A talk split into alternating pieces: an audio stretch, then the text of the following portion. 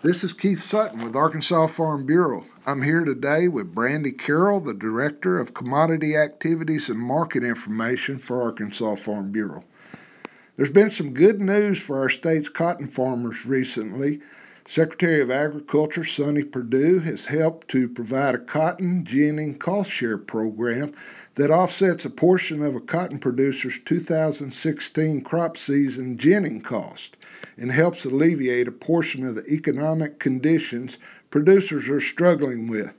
Brandy, can you tell us more about this good news? Absolutely. Secretary Perdue announced this over the weekend at the Farm and Gin Show in Memphis. And it's very similar to the 2015 cotton ginning cost share program, so farmers should be familiar with that, I think. The regional per acre payment rate is set at 20% of USDA's regional cost of ginning. Arkansas is in the Mid-South region, and so the payment rate is $30.39 per acre. Arkansas, well, all payments are capped at $40,000 per individual or entity and are not included in your $125,000 payment limit. Now, regular conservation requirements and AGI means testing apply, but this is an effort on the part of the USDA, and the cotton industry worked really hard, and Farm Bureau supported this effort to help offset ginning costs for cotton farmers in a time of low cotton prices. And farmers can sign up for this program beginning March 12th through May 11th, 2018. The program is again administered by FSA, and so you would just go to your FSA office to sign up for the program. Very good. And under part of this, Brandy, there's a couple of different options that farmers have. Can you explain a little bit more about that so they'll know what is available to them? Well, I think what you're referring to is a separate program, and that is that in some of the budget and disaster bills, seed cotton was re-included in Title I of the Farm Bill, and for the 2018 crop. And that means that for the first time under the 2014 Farm Bill, seed cotton will be eligible to participate in either ARC or PLC programs. And seed cotton is kind of a new term people aren't really used to, but it's defined as unginned upland cotton, and that includes both lint and the cottonseed. So for that program, the reference price is set at 36.7 cents per pound, and we have a price floor of 25 cents a pound. The seed cotton payment yield is set at 2.4 times your upland cotton lint payment yield. And that sort of gets us to where producers have some options and some decisions to make.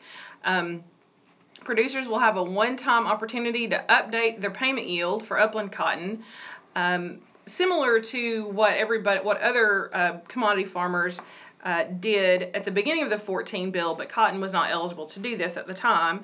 And it will be 90% of average yields of the years 2008 through 2012, not counting the years when cotton was not grown on the farm.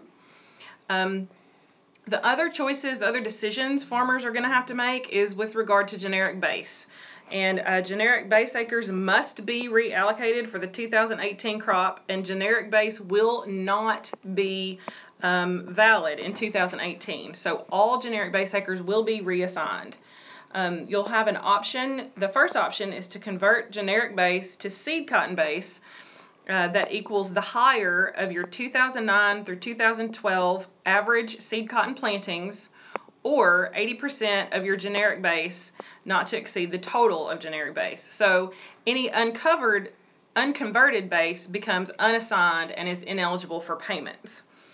Option 2 is that all generic base is allocated to seed cotton and other covered commodity bases, proportionally according to the shares of production from 2009 through 2012. So that's how all other base had that option of reallocation at the beginning of the 14 bill. So it's the same years, the same criteria there to reallocate the generic base. And so farmers are going to have to look at these programs very carefully and make some decisions about, you know, which option is the best option for their particular operation and how best to reallocate their base. And you'll be given a one-time election of either ARC or PLC. And farmers failing to make an election will be assumed to choose PLC. And I don't believe any farmer will choose ARC. I do believe that PLC is going to be by far the best option for cotton farmers. For this 1 year, you can, since the closing date for STAX is either already passed for some farmers or very close for the rest of the country, you will be able to sign up for both STAX and a Title I program this year. But subsequent years, say if the 2014 Farm Bill gets extended, for example, which it may very well, you will have to make a choice between STAX or participation in Title I. There will be no marketing assistance loan for seed cotton. The marketing assistance loan for upland cotton lint remains unchanged, and the loan rate will be 52 cents in 2018. Well, this is all very good news for our state's cotton farmers. Is there anything else they need to know? They need to pay attention, I guess, in particular to the sign-up dates so they can be a part of this March 12th through May 11th of this year. That's for cotton ginning. The sign-up dates for Title I have not been announced by FSA yet, and so you need to they need to watch carefully for that sign-up. And, you know, it may happen at a time of year when everybody's really busy.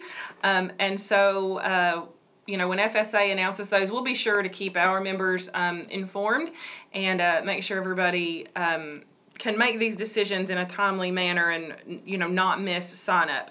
But it's important for farmers to begin looking at the options now, I think, to make the right decisions for your farm.